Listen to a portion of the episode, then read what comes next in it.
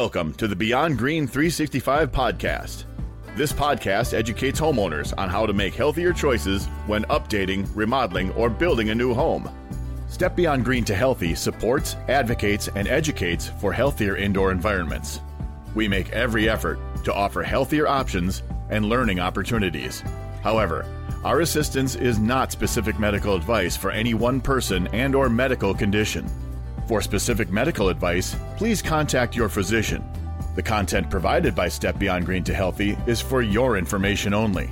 Any application of this information is your responsibility entirely. Here is your host, Jonathan Synovic. Welcome back, everybody. Today's guest is Kayla Gettelman from Current Electric, and she specializes in solar. It's got to be one of the hottest topics that I get asked about, solar this and solar that and our energy grid and everything else. And today we're going to have the opportunity to have Kayla enlighten us about solar. The thing about Kayla, she's got three kids. She lives locally in the Milwaukee area, and she's actually a native of the area, although she spent some time in North Carolina. She found herself back here with her family recently, and she loves it here. In fact, she spends a lot of the summer kayaking and enjoying the outdoors, which probably is great since she loves the sun and since she sells the sun's energy, right? Exactly. So we're going to be talking about, in this episode, all about just the basics to solar. You know, I think that's one of the misnomers about it. We don't really know more than what we see on the panels. And so we're going to be talking about energy bills and brownouts and things and tax credits, but kind of the brief umbrella about solar in this episode. So without further ado, let's get started with Kayla. All right, welcome everybody to this podcast. I am super jazzed about solar. I have been enlightened by solar for years from this incredible woman that's joining us today. Her intro you guys heard about. But Kayla, thanks for coming today. Absolutely, thank you. She just finished laughing, so she's got a gigantic smile on her face you guys can't see out there. But this is great. And the reason I think that she's smiling is because at the end of the day, this woman lives and breathes solar. And today, we're going to learn all about it from someone who actually taught me everything I know. So thanks for coming in today. You're welcome. Thank you for having me. All right, so solar, everybody talks about solar and energy bills, right? I mean, I think the hot topic right now is energy bills are going up, and solar is my solution. So talk to us a little bit about what kind of information you give out about that particular topic on solar. Yeah. So I'll be honest, everybody right now is noticing the jump in the bills.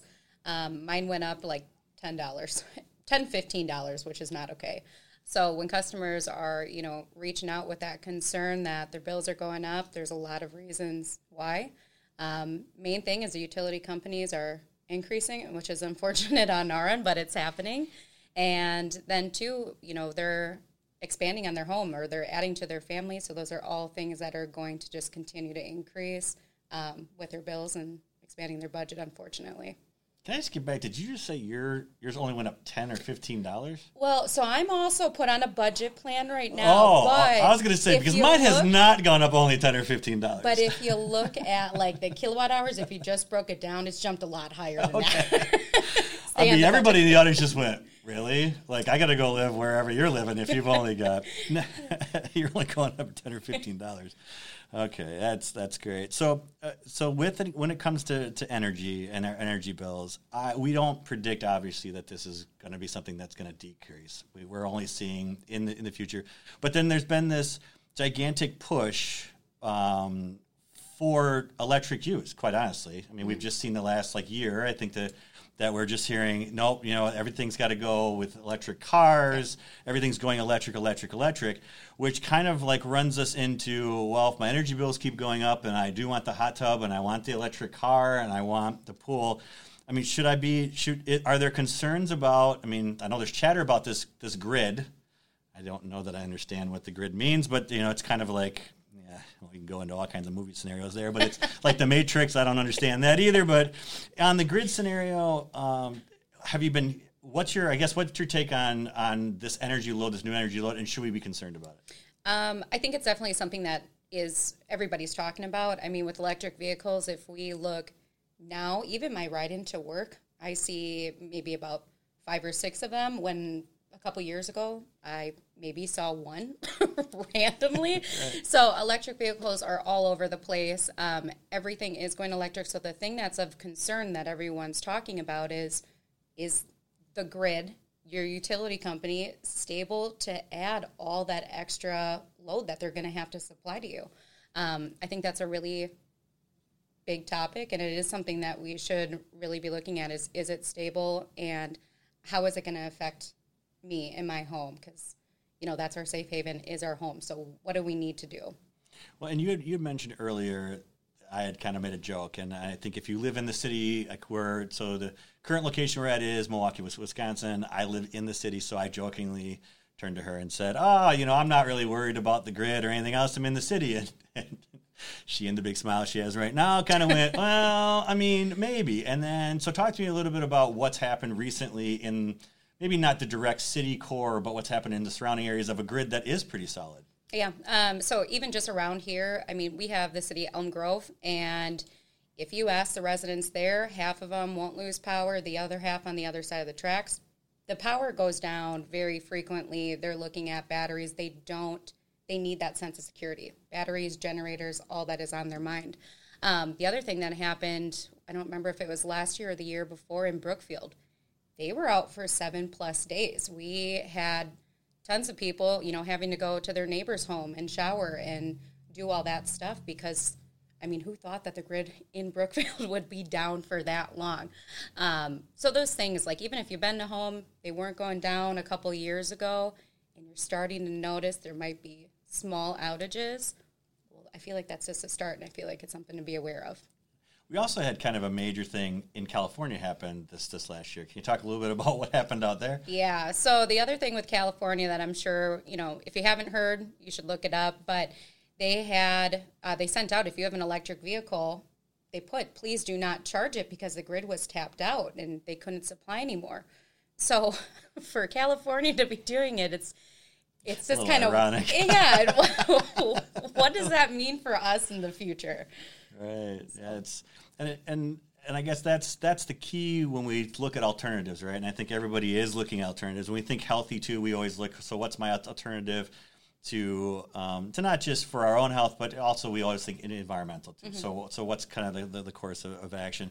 And I think there is, on our end, I definitely worry about can the grid support what we're doing and how we're doing it. And I think that's, we're reading more about it. I think you talked a little bit about it too. And so I think areas that typically have been solid in grid nature, we just had here in Wisconsin too, not electric related, but gas related. They had a problem in We Energies during one of our cold spells with the gas lines on the pump. And so there were notices sent out to businesses saying, hey, if you can lower temperature, that's going to help us. And again, it's another kind of bring awareness to the fact that what we have been taking for granted for so many years might be on a stress point. Yeah. Based on the fact that we haven't really downsized our home and we haven't really downsized our living experience. In fact, we've done the opposite. Yeah. And so the tax nature of that on all of our infrastructure grids, I think, are put. So more importantly to solar, some of this can be solved by solar, though.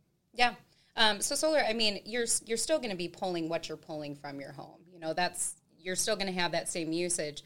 But what solar's offering is a source of power where you don't have to be so dependent on the utility company, which is great. If we can be independent from them, that's everyone's goal.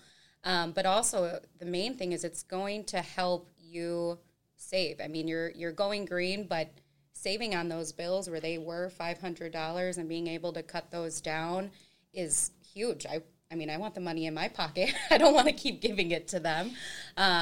So yeah, with solar, it's gonna, give that sense of stability. You have your own source of power, and of course, saving while doing it.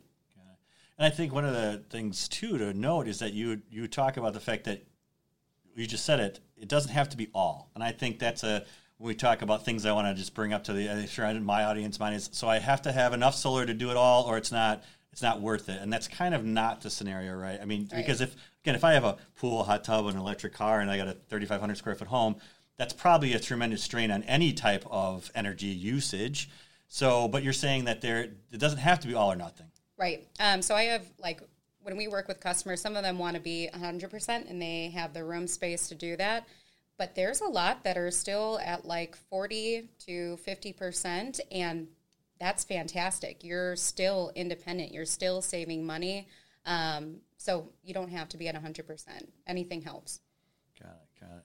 And does it matter location? Like, I guess as far as, is the city center the best place for solar, or if I'm out in the sticks, is that a good place for solar? Is there anything as far as location? Because if I'm listening right now, I'm going, well, I don't know. Maybe there's certain places. Like, why is everything in California so solar, and why is not much in the Midwest solar? Like, is something advantage in California that we don't get to take advantage of? Yeah, so I'll say to the California thing, Wisconsin is starting to move more in that direction, not as aggressive as California, but we're moving there. Now, panel placement, yes, it's very important, but if you have trees or you think your house isn't right, I mean, there's probably some sort of situation where you could have it. So trees, don't let that freak you out. There's ways around it. You could do ground mounts. You could do roof mounts. I mean, you could do a pole mount. So it's always worth exploring, looking at, and just, you get the opportunity to learn a little bit more and see what works. And it's pretty interesting you bring up the surface or the non-roof mount. Because I think that was new when I started thinking of it, too, because I think solar, and I see the house, and I go, oh, it's got to be on it, and I got to have a big roof. What is it, if I have land, and I have some availability, and maybe I have a smaller house on it, maybe it's not something with a big, what are some of the parameters, if I'm thinking of it, I have a small house, but I have some property, are there restrictions to that, or is there a minimal that makes sense? Good question. So, first, I love ground mounts because you get so much more out of them, just benefits. But really, is there restrictions? Could be, depending on where you live, what your municipality is requiring. But for the most part, ground mounts just give you so many extra benefits to production. This sounds goofy, but because the back of the panels are open, that airflow actually helps them produce at a higher level. Having the panels due south is the best spot to be. Pitch is something to take into consideration. And when you do a ground mount, you can just line everything up perfectly. As far as south, 30-degree tilt, everything, you just get a lot more production out of them. So if there's room for a ground mount, absolutely look at it. And what kind of, when you say room, if I'm not really knowing, does that mean you need an acre? I need an acre of solar. I mean, and obviously it's going to be based on how big the house is and how much solar you have. But, I mean, obviously I live in the city. Probably my little backyard is probably not the best place to drop solar. So is there something that you look for parameter-wise where you say, I mean, if you have to live on 3 acres and, in order to do that? Yeah, so that's a good question. It does, a lot of stuff will go into consideration how much you're using. But you can work around your land space. So in town, there's actually, in around here, there's ground mounts actually in town in the Milwaukee and Brookfield area, so just so we know. Holy cow. So that's actually really cool. So the thing is we'll make do with what we have because there's different racking structures. So you can go just 2 panels high and kind of build up higher but longer. But in situations where yard space is limited, you want to put the panels in landscape, build them 4 high. So then you're kind of compacting that array. You can get a little bit more out of it. So there's a lot of ways to design it to make it work. I don't think I ever would have even thought to put it in a yard. Yeah. If you can, keep it close to the house. But we've had people that will, put them far away, and those are really big arrays. So. Sure. And then are you allowed to, landscape the perimeter of it? I mean, or do you have to, the airflow, you wouldn't want to do anything underneath them. But are you allowed to kind of hide them or make them look like they're a feature in your yard as opposed to just panels out in the middle of them? Make them look pretty. So you could do, a little garden bed around it. Just keep them low plants. But I got a customer in Kewaskum, and that's what he does, and it's beautiful. He's got, the dirt under the panels. He built, a little garden frame around it. He has beautiful plants and flowers in there. You can jazz it up. Make it your own. That's interesting. So, walk through your process on when we'll just run me. If I were to say I'm interested, what could I expect during kind of a house call into what kind of questions you may ask me about solar, or is it all something that you come in and it's hands off? So not hands off. I want to know I want to share as much information with you as possible, but I want to know what are you thinking? What do you have in mind? What are your goals? What are you trying to achieve? So when somebody calls us, what we'll do is an initial phone call, gather as much information, and go over any questions that you have. The most exciting part is actually the site visit. So we get the opportunity to meet the homeowners, see their house, grab photos, and then talk to them about a bunch of design ideas, because some of them, they don't know where it's supposed to go. So we get to run them through those scenarios. Once that site visit's done, we work with the design team. We'll get a proposal put together. We meet you again, and we run through everything, savings, layout, questions, and then go through next steps. So the process is very smooth. It's not going to take up a lot of time. And, honestly, even if it's not something that you're looking to do right now, exploring the option, you're pre-planning, or you're just taking the time to learn a little bit more, which is great. So there's two areas I kind of want to jump back to. So okay. What kind of questions would you be asking in that People get nervous. I fill out 1,000 forms a day. I'm not asking. It's just like, you really want to know my first child's name, my second child's name, my third child's name. What kind of, because sometimes that's the scary part is that when the first thing is a form or a questionnaire, could I be expecting, I guess? So that call, I would ask, I want a good contact number. I want your address. I want your email. I'm not going to bombard you, but I just want it so we always have a point of contact. I might ask you, I want to see a copy of your utility bill to figure out how much you're using. Mm-hmm. That's something that's important. And then to just kind of see, are you dipping toes and trying to learn more? Are you ready to move forward? Because let's say your neighbor got it. Where do you kind of stand? Because it's not something, solar is a big investment. It's not something you wake up one morning and you turn around and it's, ready to go. So it really is a process, and that's something that we want to know where you're at so we can make sure we're walking you through that appropriately. Got it. And I think the utility bill, I know when you had done mine, I was in one of those things where I didn't even think to have one. Well, of course you want my utility bill because you want to know how much I'm spending in kilowatts per month, right? So that makes a lot of sense, but I think it's one of those things where I don't know if anybody out there listening would go, oh, yeah, I guess that. But not having it available would be the thing where if you're going to make that phone call, make sure that you're aware that they're going to ask for that. Yep. And it's not about a personal information thing. It's more about understanding the kilowatts that you're using per month in order to do that. And if it's something, if you just moved into a home or you're building a home, that's okay. There's different ways that you can figure it out, but to be the most accurate, we're going to want to try to find some sort of back history in there. Unless you're tracking kilowatts per day somehow. I don't know anybody who is really. Systems, but yeah, unless maybe you are out there going, no, I actually know how many kilowatts per day I use. I don't know.